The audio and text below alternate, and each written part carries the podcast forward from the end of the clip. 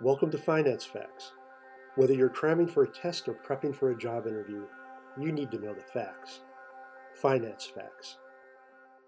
What is scalping? All right, a totally excellent topic from trading is scalping. You do need to know something about it. So let's go. Scalping most commonly occurs in the trading of stocks, bonds, commodities, or foreign exchange. There are two somewhat different definitions for scalping. First, it's a way to arbitrage small price differences embedded in the bid-ask spread. In other words, traders will open and close positions very rapidly and attempt to make a small profit from each trade.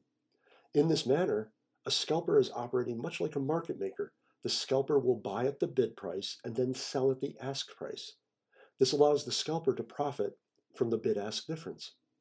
Note, scalpers can profit even when prices trade sideways, as long as they can rapidly buy then sell assets. Scalpers will open and close their positions in seconds and sometimes even less than a second.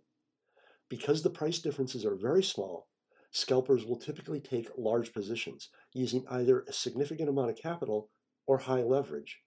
This type of scalping is perfectly legal in most domiciles. The second form of scalping is illegal and involves a scalper purchasing a security for their own account and then recommending that security as a viable investment and selling it as price rises.